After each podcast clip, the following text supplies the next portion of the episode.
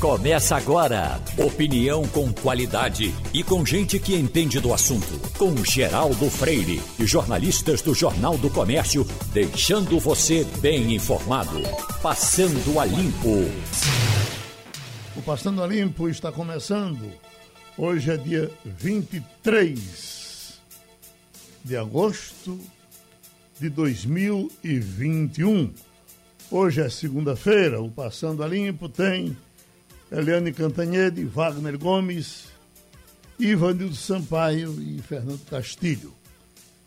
Eh, Wagner, tem surgido muita informação preocupante com relação a formas que os bandidos de todo tipo estão querendo usar para roubar com o Pix. Desde aquele sequestro que a gente já teve um tempo aí com o cartão de crédito, que depois é, é, de alguma forma se acalmou pelo país. E agora, muito mais em São Paulo, que eu não ouvi falar do Nordeste ainda, mas em São Paulo tem sido muito isso. O cara de pegar, ele arrastar e dizer, vá, bota aí no seu Pix, bota 10 mil reais para mim. Aí eu te pergunto, quais as, as, as formas que a gente vai ter para se livrar disso? Porque certamente isso vai, se, isso vai crescer. Vai se andar sem o celular? Olha, aí trata-se de um sequestro, né, Geraldo? A mesma coisa que você está com seu cartão de débito ou seu cartão de crédito, o cara de sequestrar e obrigar você a fazer alguma compra ou fazer algum saque. Isso acontecia muito. Obriga você a fazer um saque e só libera quando você dá o dinheiro ao, ao, ao ladrão, né? Enfim, aí é uma pergunta que é, o Banco Central, será que pode responder? Se existe algum, algum mecanismo? Porque é, é, difícil. Eu não sei com você, porque na verdade você pode tirar o seu dinheiro total pelo, pelo Pix. Pode. Ele, ele poderia limitar o. o, o, o é, ou já houve. se limita, né? Já houve um tempo quando era o sequestro relâmpago que era Sim. realizado, você uhum. era sequestrado, você tinha que ir a um caixa eletrônico e fazer um saque. Ou seja, a questão aí não é, é jogar a responsabilidade para a tecnologia. Claro, claro. É jogar a responsabilidade para a segurança pública. Então, o que foi que os bancos fizeram? O Banco Central limitou o saque, por exemplo, nos horários noturnos, a partir das 10 da noite, na época era 100 reais. De 10 da noite às 6 da manhã, você só podia sacar 100 reais, porque ocorria mais esse tipo de crime durante a noite, noite e madrugada. As pessoas sequestradas estavam vulneráveis na rua, num restaurante, num bar, alguma coisa assim, eram sequestradas e, e Pô, ocorria esse crime. Ainda hoje essa transferência feita por banco, ela acontece quando você vai fazer lá à noite, ela complica um pouco. Né? É. Ela, ele não passa de imediato como o Pix faz. Veja né? só, é, em qualquer horário, Geraldo, você quando abre uma conta num banco, Uh, você tem uma limitação de transferência. Então, o banco limita o valor da transferência, o valor do saque. Não, eu digo a transferência no horário. Se eu, se eu, for, uh, se eu for fazer uma transferência para você pelo Pix às 10 horas da noite. Não, o Pix, faço, o Pix pode fazer qualquer sem hora. Sem problema. Se, qualquer hora, fazer, qualquer dia. Se eu for fazer pelo banco, eu faço, mas o meu dinheiro só vai sair da minha conta. Depende, depende. De, depende do horário, porque existe a, a, transferência via DOC e existe a transferência via TED. A transferência via TED é a transferência eletrônica disponível, ela é feita na mesma hora, dá cinco minutos de diferença, no máximo. Entendeu? Mas aí até às 5 da tarde. Após esse horário, você não pode mais fazer TED, só pode fazer DOC. E DOC só entra no dia seguinte. Uhum. Mas assim, a transferência de uma instituição bancária para a mesma instituição bancária pode ser feita a qualquer momento, a qualquer hora. Uhum. É, é, Ivanildo Sampaio, é, essa coisa do sequestro, de qualquer forma, é, é, é, é, o crime mais covarde, mais terrível que pode existir. Né? Mas, evidentemente, que os, os caras que faziam isso continuam fazendo e, e, e, e tem crescido a partir do Pix. Isso em alguns estados, eu estou destacando São Paulo, porque eu recebi mais informações de São Paulo. Você tem medo da volta do sequestro? Bom dia, Geraldo. Bom dia, companheiros da bancada. Bom dia, ouvintes. Geraldo, medo nós sempre temos, não é? é? Você, quando sai à noite, você corre um risco. Você sabe que o sistema de segurança é ruim você sabe que a bandidagem anda solta, você sabe que a pandemia aumentou o número de crimes contra a pessoa humana. Enfim, tudo acontece e tudo é uma questão de você se segurar, você se precaver. Eu tento não sair de noite, a não ser por absoluta necessidade. Às vezes, quando eu saio, não levo o celular, levo pouquíssimo dinheiro na carteira, até porque eu não tenho muito. Não é? E a carteira de identidade no bolso. Uhum. Se o cara me sequestrar, que Deus me livre, vai levar o carro, enfim. Espero que não aconteça isso nunca. Uhum. Eh, Castilho, de que forma a gente pode se prevenir contra. Bom, desde agora eu já vou. Bom, se me acontecer, eu faço isso. O que é que você faz?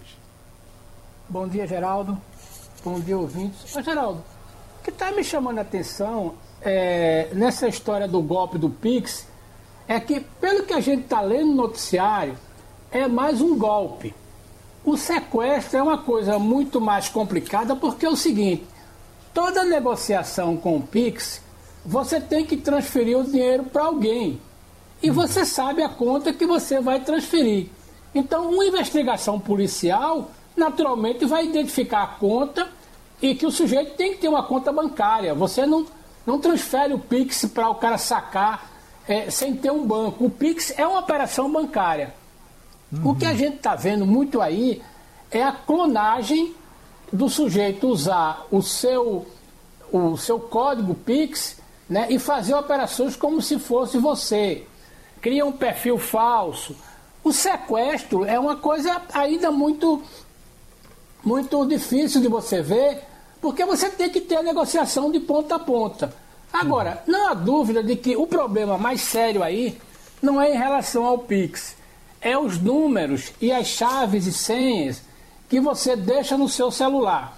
Isso é muito comum que o cidadão normal, principalmente as pessoas de um pouco mais de idade, que tem dificuldade de memorizar a quantidade de senhas que a gente tem. Então, às vezes, os caras criam um arquivozinho ou deixa no, no, na memória do, do celular dele os dados de senha, ou então já autoriza a, a, o acesso direto na conta sem precisar botar, digitar sua senha. Esse é um grande problema. Mas a questão do Pix, eu acho o seguinte: o Banco Central está dizendo que são dois tipos de crimes que acontecem muito.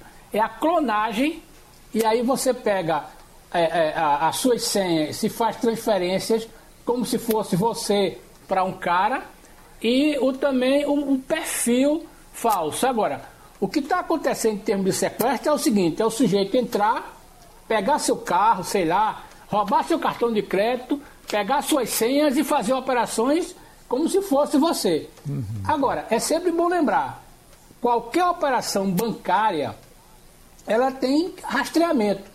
Dá trabalho, mas o cara vai para a polícia. Uhum. E ela resolve. O, o, Castilho, eu ouvi o protesto inocente, certa vez, de um europeu que estava aqui no Brasil, questionando por que se roubava tanto celular no Brasil.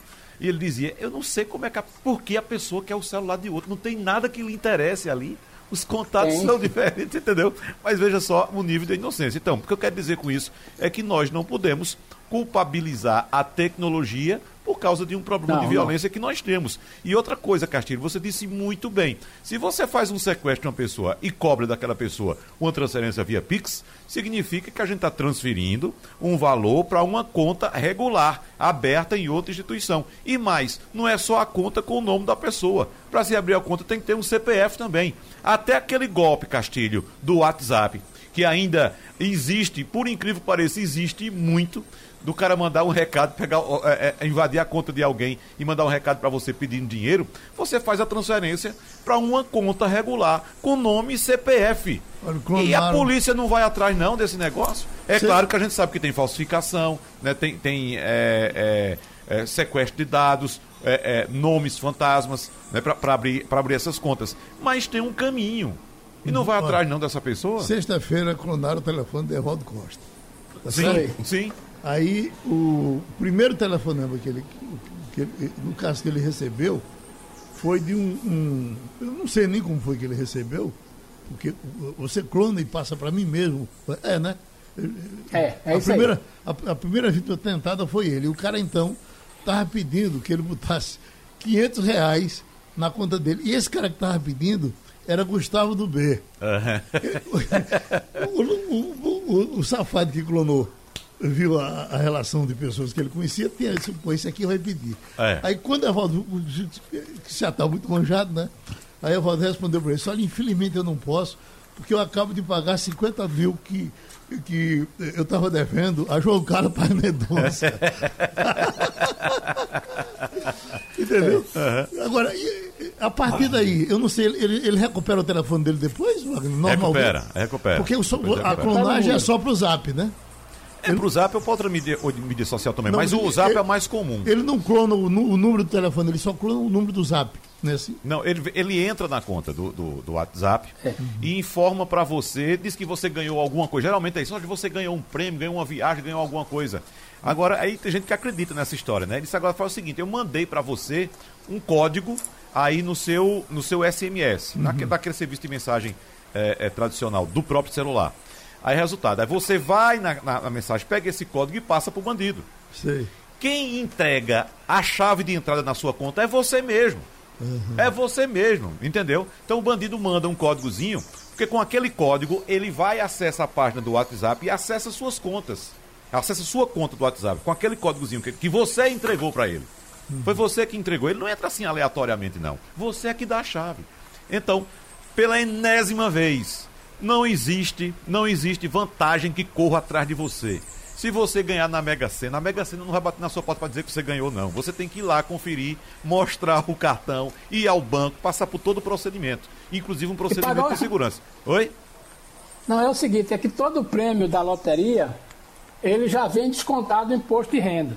É, exatamente. Então, veja bem, exata, aliás, a Caixa já informa a, a Receita. É. Agora, só para lembrar essa coisa, que você vê nesse negócio de, de roubo de. que é um, um, um crime muito comum, é, né? É, existe uma brecha nessa questão do WhatsApp que é muito engraçado.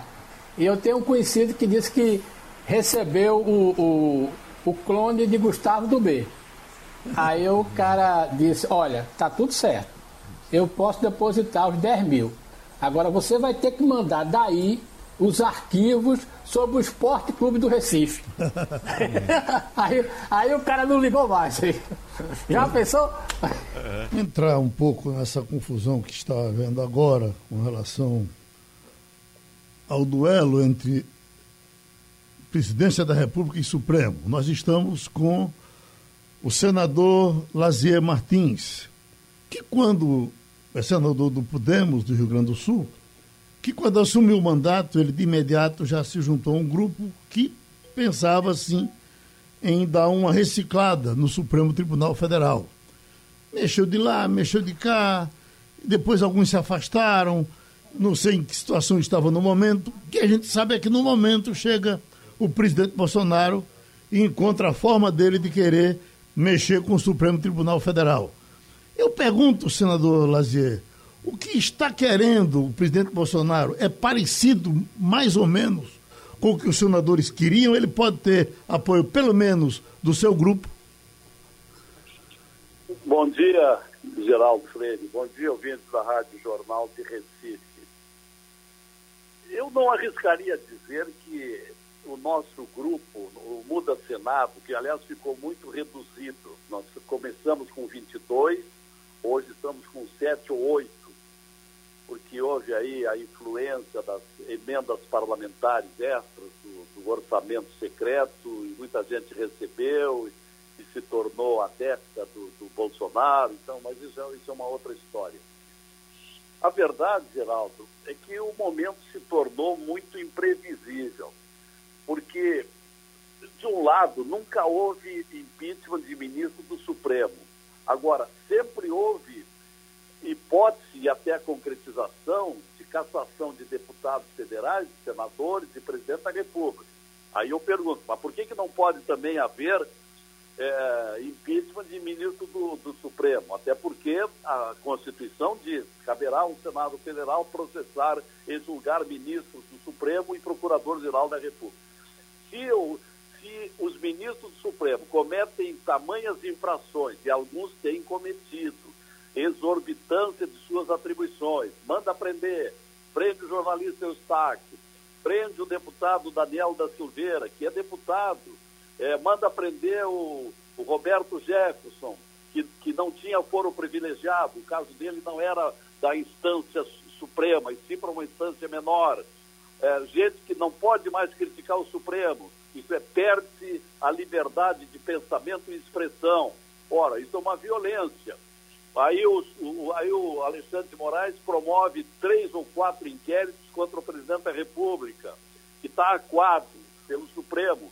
Aí, aí eu acho, sem eu ser bolsonarista ou antibolsonarista, eu sou de um partido independente, ele está no direito dele. Como todos os brasileiros têm o direito é, conferido pela Constituição de promoverem pedido de impeachment quando verem fundamentos e provas para isso. Agora, o que eu estou achando é que o presidente do Senado não pode assumir sozinho essa responsabilidade de dar prosseguimento ou de, ou de arquivar, engavetar.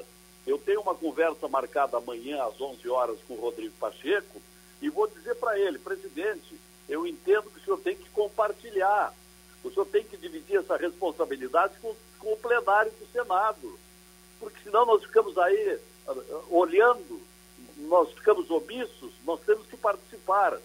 Então temos que dar um fim. E se o senhor mandar tramitar, eu estou dizendo tramitar, seja lá qual for o resultado, nós estamos cumprindo a Constituição.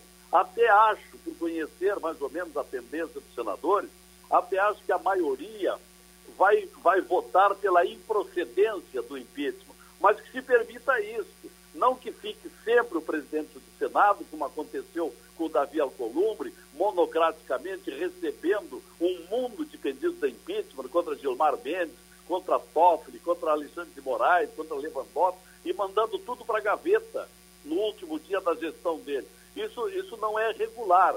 Por isso, há dois anos eu tenho lá um, um projeto de resolução que estabelece prazo. O presidente do Senado tem 15 dias para despachar, acolhendo ou rejeitando e que seja qual for a decisão dele, cabe recurso para o plenário.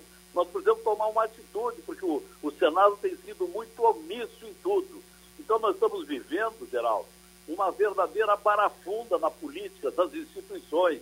O, o, presidente da República é dado a toda sorte de conflitos. O, o, o, Supremo Tribunal Federal se julga superior a tudo e a todos, é o Olimpo. Fazem, fazem o que bem entendem.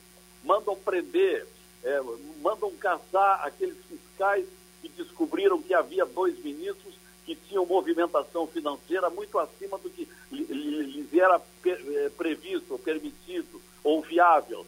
Aí caça, caça os fiscais que cumpriam a sua obrigação.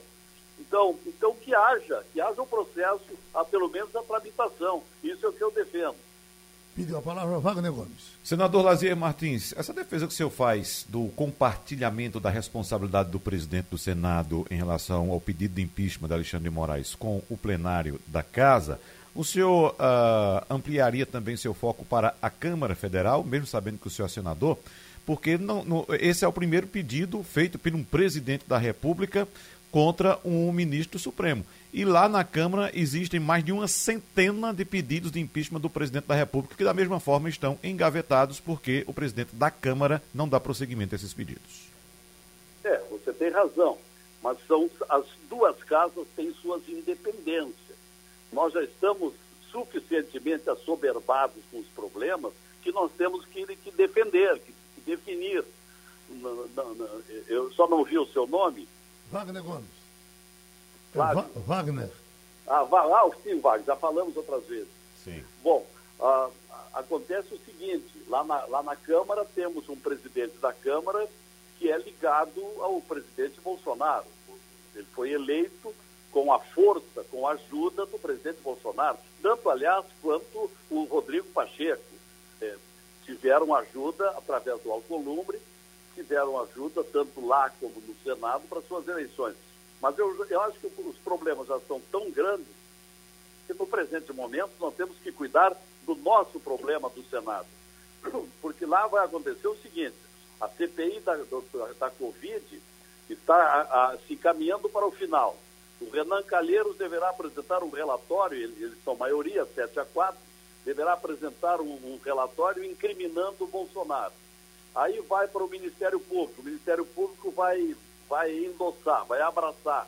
Aí manda para a Câmara, cai na mão do, do, do, do, Arthur Lira, acho eu, o Arthur Lira vai engavetar.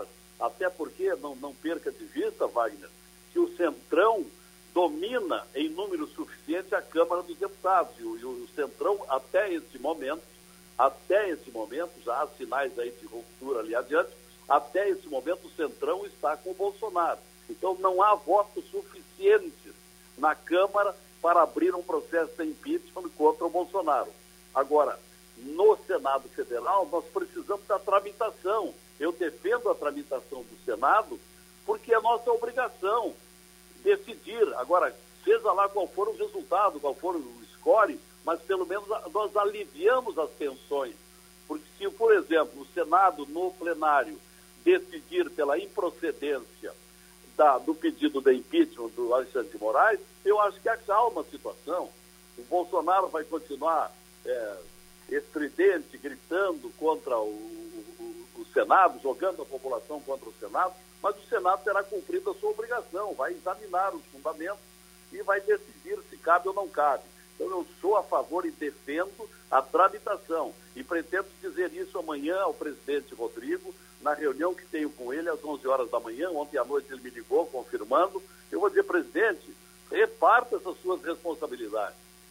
Pronto, a gente já está sabendo, então, qual a decisão do senador Lazier Martins. O senhor tem sua reunião, eu volto para ela. E muito obrigado. A gente vai seguir aqui com o Passando a Limpo, porque nós estamos agora com o professor Moacir Araújo. É professor do Departamento de Oceanografia da Universidade Federal de Pernambuco e coordenador geral da Rede Brasileira de Pesquisas sobre Mudanças Climáticas Globais. Agora, professor, essa manchete que vem hoje, dizendo assim: olha, Pantanal perde 74% da água desde 1985. E pesquisadores dizem que o Brasil está secando. Até que ponto essa, essa manchete é alarmante? É, bom dia, Geraldo. Bom Não dia. sei se vocês estão me escutando bem. Bem, Bom bem. dia a todos os ouvintes. É um grande prazer estar aqui, né? Poder dar um, trazer um esclarecimento maior sobre um assunto tão importante. De fato, essa é uma constatação para lá de alarmante, viu, Geraldo? E todos e todas. É, o que nós temos observado é, é uma dificuldade muito grande do sistema natural em renovar né, a, sua característica de hidrologia, ou seja, as chuvas. Né? Isso acontece muito por conta do grande desmatamento que nós temos observado na parte sudeste do Amazonas, né? naquela região ali que faz é, né, o, o, intercâmbio com o Pantanal. Porque é, é essa região, né, quando a floresta está em pé, é ela que, através de um processo de evapotranspiração, joga toda a umidade para a atmosfera e é essa umidade que é transportada para o Sudeste atravessando o Pantanal brasileiro. Então, a partir do momento em que nós é, devastamos a floresta, a gente deixa de alimentar a atmosfera com as chuvas que cairiam né, no nosso Pantanal e no Sudeste brasileiro. Ivanildo Sampaio. Bom dia, professor Moacir.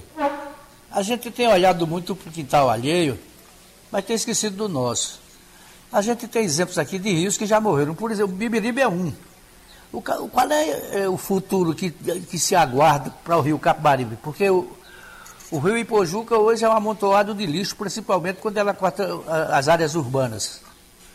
A gente corre o risco de ver o rio Capibaribe seco, totalmente seco? Eu acho que não, né? Mas eu acho que você está certíssimo, né? Nada melhor do que nós fazermos o dever de casa, né? Mas isso também não nos redime a responsabilidade de olhar o todo, olhar o macro, né? Mas eu acho que nós precisamos sim, né, reforçar as nascentes dos nossos rios, né? As matas ciliares, aquelas matas que protegem os rios, né? E eu acho que isso é necessário também para que a gente mantenha nossos rios vivos. Isso é fundamental, não tem a menor dúvida. O Beberibe é um rio essencialmente urbano hoje em dia, né? E o Capibaribe também. Então nós precisamos cada vez mais estar atentos, porque eles é, fazem toda a evapotranspiração também, né? Dos manguezais, etc. Tudo isso a gente tem que prestar muita atenção. E o que eu acho que é o grande diferencial é que hoje em dia, né, nós conversamos muito e falamos muito sobre uma economia verde, Ivanildo. Né? Não existe mais aquela dicotomia entre ou você faz o desenvolvimento econômico ou você protege a natureza. Não, absolutamente. Isso é coisa do passado. Proteger a natureza dá muito dinheiro hoje em dia. Entendeu? Então é isso que a gente tem que, que trabalhar em cima desse novo paradigma. Fernando Castilho. Professor Boassi, é, esta semana, aliás, a semana passada, saiu o relatório da Nações Unidas, do IPCC, e trouxe um dado que foi surpreendente para internacionalmente, de que algumas áreas da Amazônia, da floresta amazônica, já, existe, já emitem mais dióxido de carbono do que observa. Claro que isso é consequência daquilo que o senhor falou no começo da nossa entrevista. Mas esse dado de que algumas áreas da floresta amazônica, que é considerada internacionalmente, tem até uma imagem de dizer que é o pulmão do mundo, esse dado corrobora tudo que você disse, que a, o, a mudança climática chegou num impacto tão grande que nós vamos pagar essa conta primeiro? É, perfeito, Fernando. É, o relatório, né, é novo relatório, que é o sexto relatório já né, de avaliação do painel intergovernamental de mudanças climáticas, saiu uns 15 dias atrás, né, o grupo de trabalho 1, que trata da base científica. Eu acho que ele trouxe duas coisas muito importantes. A primeira é a certeza que tudo que está acontecendo é causado pela, pela, pela humanidade, pelo homem, pela ação do homem, né, antrópica.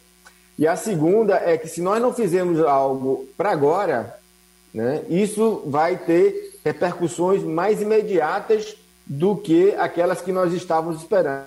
Então, todos aqueles efeitos de eventos extremos que nós estávamos esperando lá para o final do século, eles vão ser todos antecipados. Então, esse relatório tem um alerta muito mais claro, né? E ele clama para que os governos tenham atitudes concretas.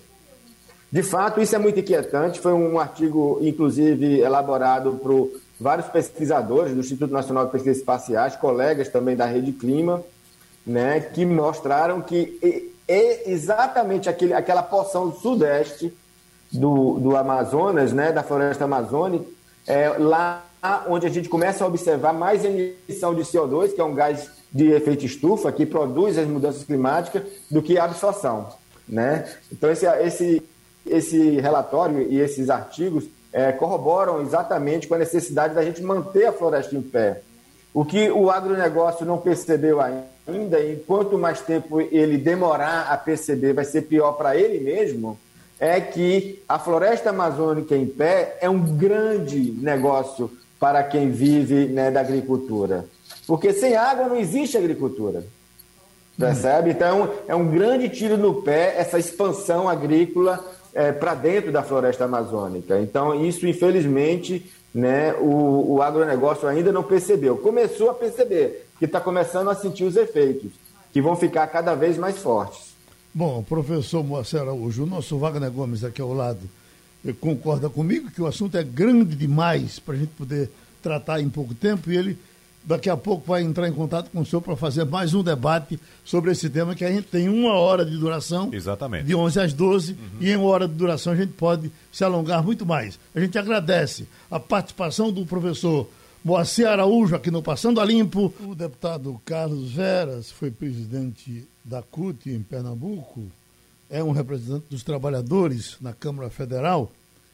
E, deputado, uh, a gente ouviu muito falar na questão da reforma trabalhista no governo de Michel Temer, ela foi realmente muito discutida. Certo ou errado é uma coisa que teve discussão, teve conhecimento das pessoas. O tempo passou e de repente a gente se surpreende com outra reforma trabalhista e essa vem botando para quebrar. Onde, e ela já passou na Câmara Federal, ela vai para o Senado agora, quer dizer, só o Senado pode fazer mais alguma coisa, mas quando dizem que nessa reforma aprovada na Câmara Federal tem um, um, um, um, grupo de trabalhadores, eu não sei onde é que se enquadra esse grupo, onde é que eles puxam, o senhor vai nos dizer. Tem um grupo que perde 13 terceiro e perde FGTS. Que diabo é isso? É, bom dia, Geraldo Freire, bom dia a todos que fazem parte da, da bancada, bom dia, a todos os ouvintes. Como você falou, em 2017 nós tivemos a reforma trabalhista. Estava, inclusive, na presidência da CUT e nós fizemos vários debates, inclusive com você, aqui na, na Rádio Jornal, e colocávamos que aquela reforma trabalhista não vinha para simplesmente modernizar as relações de, de trabalho ou que geraria emprego, como venderam, que gerariam uh, mais de 6 milhões de emprego. Ao contrário, hoje a gente se encontra com 15 milhões de desempregados. Aumentou o desemprego. E agora, em uma plena pandemia, uh, vem o governo federal e a sua base no Congresso Nacional implementar uma nova reforma trabalhista. Porque a medida provisória geral 940, é, 1045, ela tratava simplesmente é, do período da pandemia, você ter um, um, um auxílio ao conjunto das empresas para que uh, evitasse o, o, desemprego e a gente pudesse garantir o, o, emprego durante o período da pandemia. Só que foi colocado coisas dentro dessa, dessa medida provisória, que, dessa medida provisória, que traz inclusive da medida provisória anterior, a 905, a história da carteira eh, verde e amarela. E agora volta a, a, novamente, foi aprovado na Câmara Federal, está no Senado, a, a, validade dela é até dia 7 de, de setembro, o Senado tem que votar, apelar. Eu espero que o, o, o Senado não vote, e se votar, faça alterações, que deixe apenas o texto original uh, da medida provisória, não, não aceite esses outros dois pontos que entraram dentro da, da medida provisória, que pega, por exemplo, a juventude. A, a, a juventude vai ter direito a uma, a uma bolsa uh, de trabalho e não vai ter direito a férias, a 13 terceiro, a FGTS, nada. É um processo de precarização uh, total, que pega um, um, grupo de jovens até 29, 29 anos. Então, é, é um processo de precarização das relações de trabalho. Uh, coloca um monte de, de jabutis, ela tem um, um, um, processo que nós julgamos que ela é, inclusive, inconstitucional e nós vamos recorrer ao Supremo Tribunal Federal. Ela atinge em cheio a categoria dos jornalistas, uh, dos bancários, com o processo de flexibilização, inclusive, eh, da jornada de trabalho e com a redução eh, de salários. Essa é uma, uma, uma matéria que não ajuda ao Brasil, não ajuda na retomada do desenvolvimento, na geração de emprego, ela precariza as relações de trabalho, ela legaliza o trabalho precário e escravo uh, nesse país, que você trabalhar sem nenhum direito trabalhista, você retirar recursos, inclusive, é, da do, do, de quem faz o processo, inclusive de fiscalização, na própria Justiça do, do Trabalho, é, dos auditores é, é fiscais.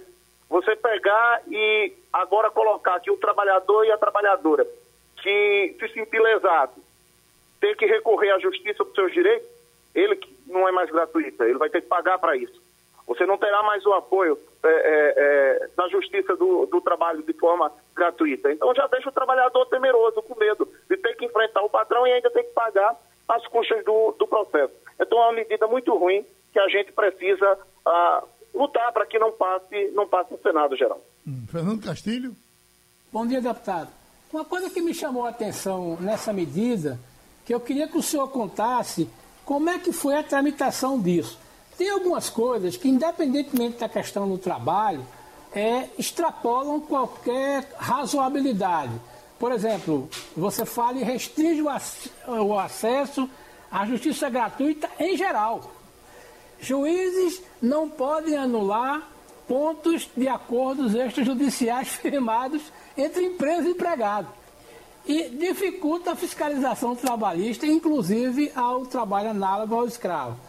É, a minha curiosidade é o seguinte: como é que foi a tramitação disso? Porque a gente sabe que esse negócio passou de um jeito que a gente estava discutindo outros temas, mas o senhor que estava na casa, o senhor que acompanhou, quem foi o relator, como é que isso foi, como é que isso passou nesse rolo compressor da Câmara? Olha, enquanto o Bolsonaro fazia a, as corredas dele de, de, tentar desviar foco, de chamar a atenção, de atacar a democracia, de atacar os, os poderes constituídos, ela acabou passando de forma muito rápida dentro no plenário. E a gente insistiu o tempo todo, a gente é, bateu de forma constante para que houvesse um processo de debate. Se é para entrar outros temas, é necessário que haja um amplo debate, como teve na própria reforma trabalhista. Mas, infelizmente, tem funcionado assim. Bolsonaro tenta desviar o foco das coisas e sua base nacional federal acaba passando aberrações, atrocidades como essa. Porque ela não é só para validade durante a pandemia. São medidas que se tornam permanentes. Por isso da, da gravidade. Mas, infelizmente, tem funcionado assim no plenário da Câmara. Bolsonaro desvia o foco ah, para outros temas e eles empurram uma medida tão, tão nefasta como, como essa. Pronto, a gente agradece a participação do deputado Carlos Veras, do Partido dos Trabalhadores, ex-presidente da CUT, aqui no Passando a Limpo. O Wagner, você estava querendo puxar aí um tema? Nós estamos esperando a, a conversa com a Eliane. Nós temos muitos temas, né, Geraldo? Uma informação importante que chega hoje, é uma informação que foi bastante badalada durante o fim de semana, foi aquela convocação feita por um policial militar de São Paulo para que é, os policiais participassem da manifestação a favor de Bolsonaro no fim de semana. Né? Mas a informação surgiu de manhã é que ele foi afastado das funções por indisciplina pelo governo de São Paulo, porque ele gravou um vídeo, inclusive usando uma camisa, eu não sei se é um, um, um uniforme oficial, mas era uma, uma camisa do GAT, que é um grupo especial lá do, do, da Polícia Militar de São Paulo. E ele foi afastado por indisciplina porque fez essa convocação utilizando esse uniforme, que eu repito, não sei se é uniforme oficial, mas tinha um símbolo da corporação, ele é da ativa e foi afastado por causa disso. Ivanildo, é, é, seria a minha primeira pergunta para a Helene Cantanhede, a gente está tá entrando agora em contato com ela, mas vamos falando logo disso, porque desses cinco ex-presidentes e três ex-ministros da Defesa que, que, se reuniram e dizem terem conversado com generais, a, a, a, preocupação dos generais diz que é, é, com essa relação entre o presidente Bolsonaro e as polícias. Porque com relação ao Exército, os generais dizem que isso é uma situação que se controla. Mas se tem uma relação direta com polícias, e deve ter, porque se você pegar a polícia aqui de Pernambuco, você já tem um grande grupo que se liga ao presidente Bolsonaro. Eu estava em Fortaleza com a greve de Fortaleza e a greve foi comandada por um grupo desses, então você pode ter um exército uh, disputando espaço com a polícia. É mais confuso do que parece, não é, Ivanildo? Geraldo, eu li a matéria do Estadão. Me preocupou mais ainda saber que há uma certa, um certo receio em relação às posições da Marinha e da Aeronáutica.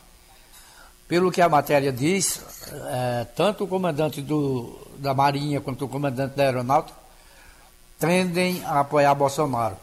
Você teria o quê? Você teria o exército seguindo a legalidade, você teria as polícias militares, a Marinha e a Aeronáutica em favor da ruptura, ou pelo menos de uma ameaça à ruptura da situação constitucional atual. É muito preocupante. Castilho? eu vou me socorrer da opinião, desculpe, do doutor Aldo Rebelo. Veja bem, uma articulação desse tipo de nível é preciso, primeiro, ter lideranças, ter apoio, alô? Apoio na sociedade e apoio internacional. A gente esquece que o movimento de 64 teve um apoio declarado dos Estados Unidos. A gente esquece que havia um apoio da população brasileira, é, em grande parte, apoiando o movimento. Então, e havia lideranças muito fortes comandando isso. Então, é, é mais um movimento, eu acho que é um processo de desgastamento. Agora, é, essa questão da polícia preocupa, mas é aquela história: é preciso saber com quem você vai contar é, você não faz um movimento, e parece muito claro, acho que o doutor Aldo Rebelo explica muito isso. Isso é uma grande organização. Você não pode chegar e dizer assim, vou fazer isso e, e, e se consolidar. Está entendendo? Então, eu acho que é, essa posição dos presidentes foi correta, eu acho que eles consultaram. Tem um aspecto aí que é bem interessante, é que todos eles têm fontes diretas, não só os ministros, mas os próprios presidentes tem fontes diretas nas Forças Armadas. Claro que tem essa preocupação da aeronáutica, é, mas é a posição do comandante, né, da, da Marinha também, do comandante. Mas veja bem, a gente não pode esquecer que esses nomes foram escolhidos a dedo pelo presidente, ou pelo menos o ministro da, da, da, da Defesa. Então, eu acho que é, é, eu prefiro é, me alinhar, se a gente pudesse usar essa expressão, ao pensamento do, do ex-ministro Aldo Rebelo. Um evento desse, dessa natureza que a gente teme tanto precisa ter apoio interno, apoio internacional e articulação em todos os estados. Eu não sei se apenas com apoio de alguns grupos e com das polícias você teria condições de tentar uma coisa dessa. Tomara que não. Bom, é, é, o negócio está tão dividido, está tão. Não tem somente gente fardada, tem gente de todas as formas, que tem um, um posicionamento do reverendo Paulo Garcia que está repercutindo muito é, na cidade e no Brasil todo. O reverendo Paulo Garcia é um homem culto, é um, um, um é, muito bem quisto, muito bem conceituado aqui em Pernambuco. É, Helena Canteiro já está na linha. Vamos passar esse depoimento do reverendo Paulo Garcia, que repercute nesse momento no Brasil todo, e a gente parte para conversar com o Cantanhede. Pois não. Nesse momento grave que o Brasil está vivendo, eu não quero ser omisso e falo por amor a vocês. Eu tenho estado muito preocupado, triste, por tantos fatos que vêm acontecendo no Brasil de hoje. Estamos vivendo dias muito difíceis. Há uma escalada de autoritarismo nunca vista na história do país. Parece que não há segurança jurídica nessa terra mais. Direitos individuais estão sendo suprimidos. E quem emitir opinião diferente de um certo tribunal, composto de pessoas que não foram eleitas para nos governar, está sujeito à perseguição e à prisão. Jornalistas independentes estão encarcerados. Canais de comunicação desmonetizados ou retirados do ar. Estamos sendo impedidos de manifestar com liberdade as nossas opiniões. Mais do que isso, estão querendo calar as nossas vozes. Como cristãos, como líder, como um pastor, um bispo, nós precisamos nos, no, no, nos posicionar. Não podemos ficar calados. Veja, Helena, nós estamos ouvindo, acho que você certamente conhece também a, a, fama do reverendo Paulo Garcia. Eu fico pensando se alguém nos escuta na Dinamarca escuta um, um pronunciamento desses de uma pessoa, repito, de grande referência, é, aí ela vai perguntar quantos estão presos, quantos jornalistas estão presos, Quantos deputados estão presos? Eh, quantos tá, estão dando as, as opiniões e estão indo presos? Pois não, Eliane? Bom dia, Geraldo. Bom dia, colegas, ouvintes. Olha, isso mostra quanto o presidente Jair Bolsonaro foi eficaz em rachar o país, rachar as igrejas, rachar as Forças Armadas, rachar as polícias, rachar as instituições. O presidente Bolsonaro, ele trabalha para transformar o Brasil numa guerra. E aí você vê um pastor dizendo uma coisa dessas, né? E ele diz, né, os jornalistas independentes, meu Deus do céu, uma coisa é liberdade de expressão.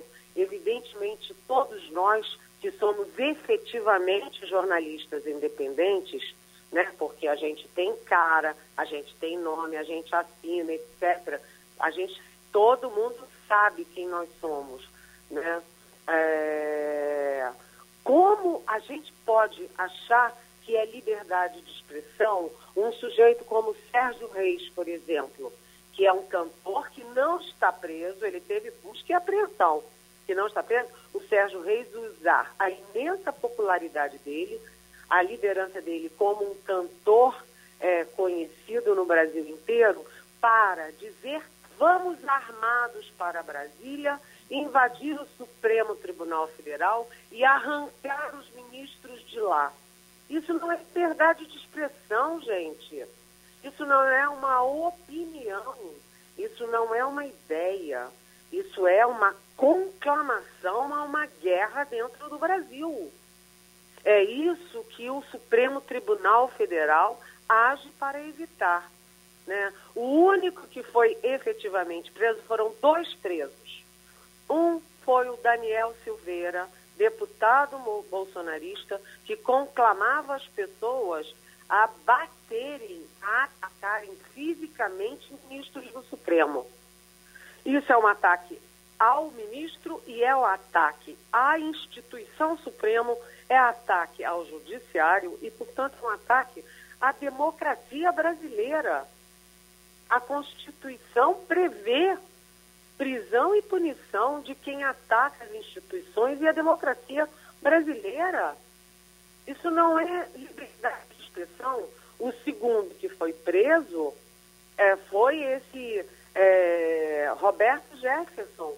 Basta ver o vídeo do Roberto Jefferson com dois revólveres, ou seja, armado, conclamando a população ele está transformando o Partido Trabalhista Brasileiro, ou seja, partido que lá atrás, em 1945, foi criado como um partido dos trabalhadores, em partido integralista. O integralismo, para quem não sabe ou quem não lembra, é o partido armado para levar o país ao marxismo. Gente, isso não é uma brincadeira. Quando o Supremo Tribunal Federal esses grupos, não é jornalista independente. O Supremo está para evitar que o dinheiro público vá parar em organizações criminosas que querem subverter a ordem no Brasil.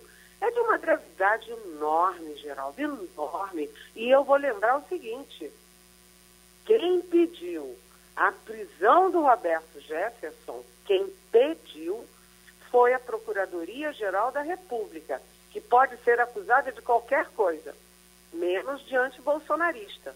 A PGR do Augusto Aras e da subprocuradora Lindor Araújo, que assina o pedido de prisão do Roberto Jefferson, ambos, Aras e Lindora, são super bolsonaristas. Ela é, inclusive, frequentadora da casa dos filhos do Bolsonaro.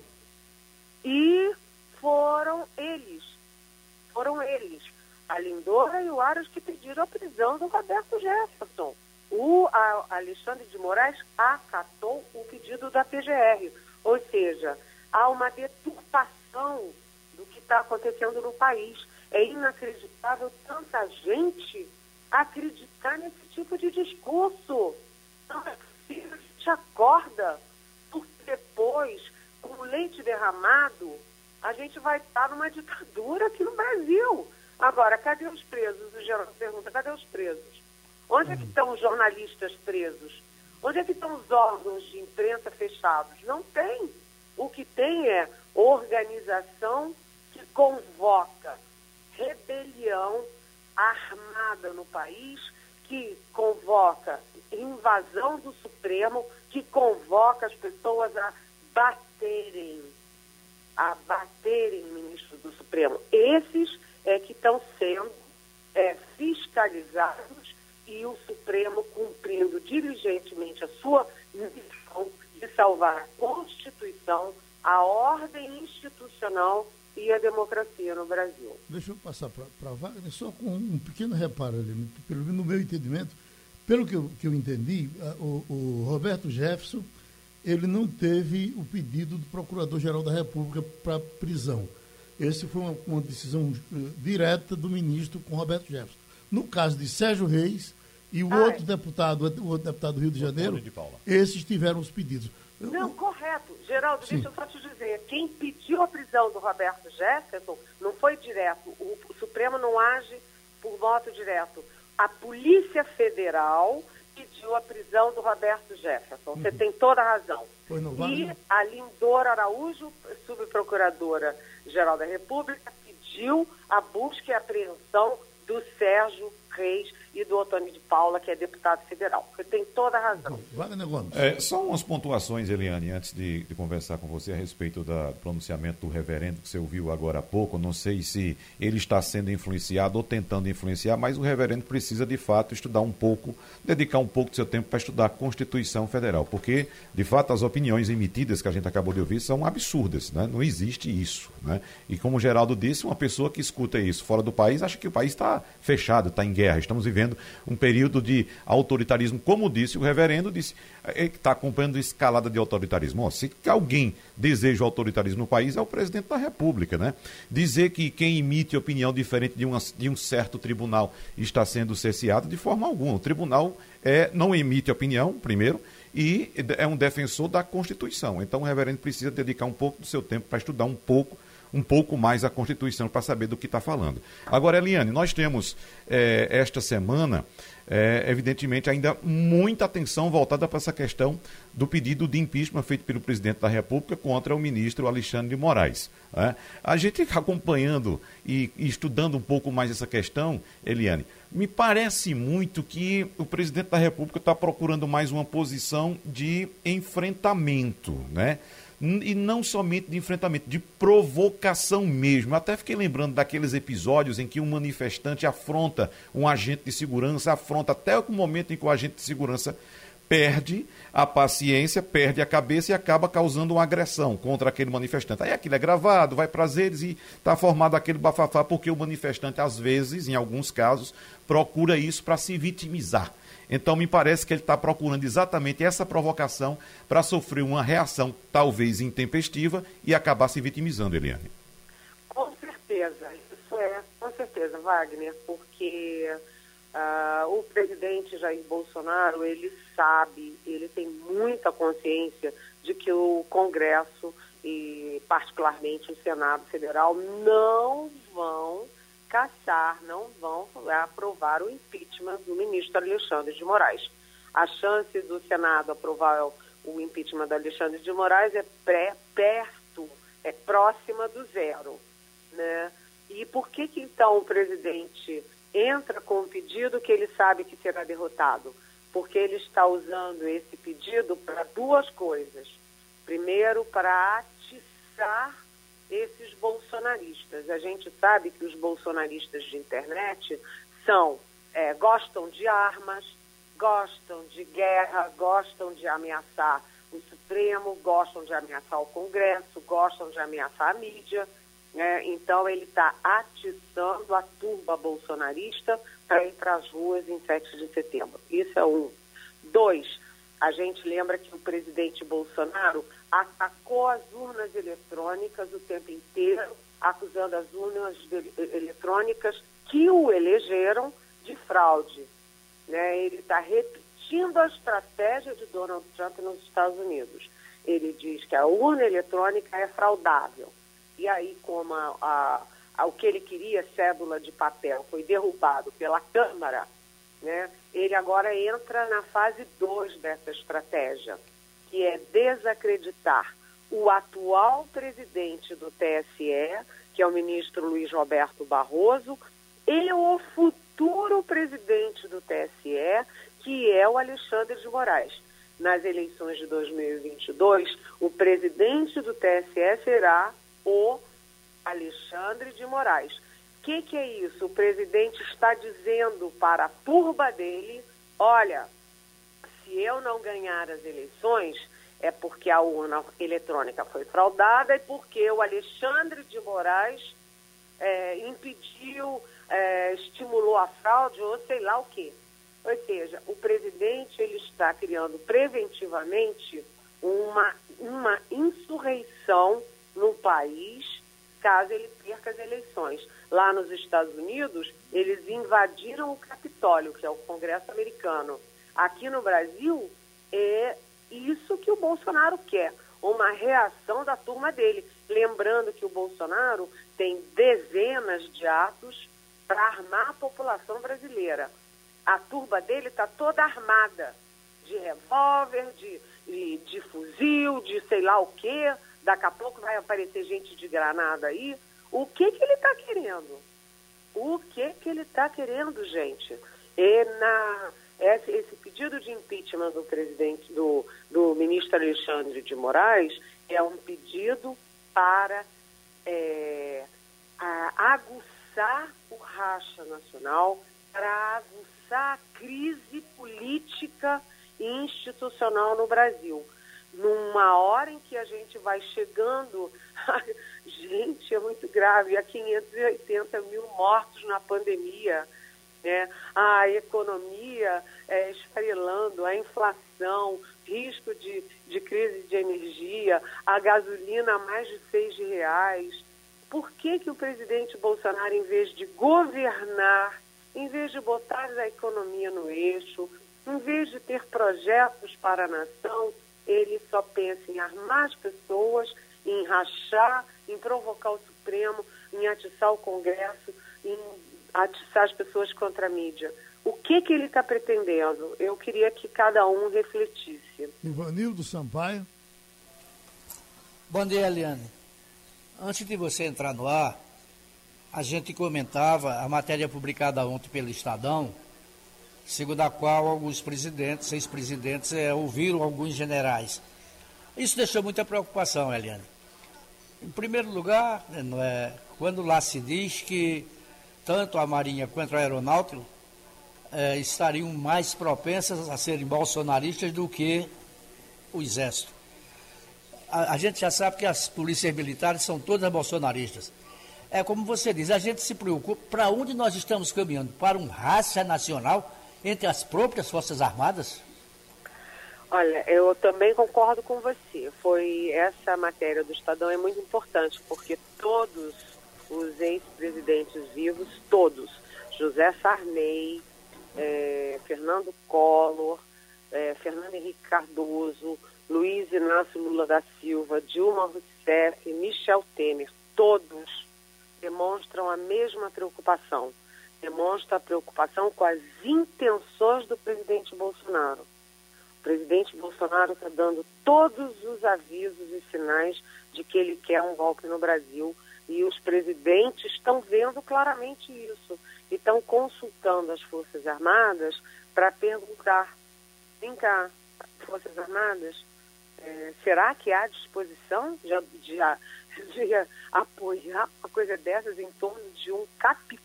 que foi expulso, praticamente expulso do exército por insubordinação, que ficou 20, 28 anos no Congresso sem fazer absolutamente nada.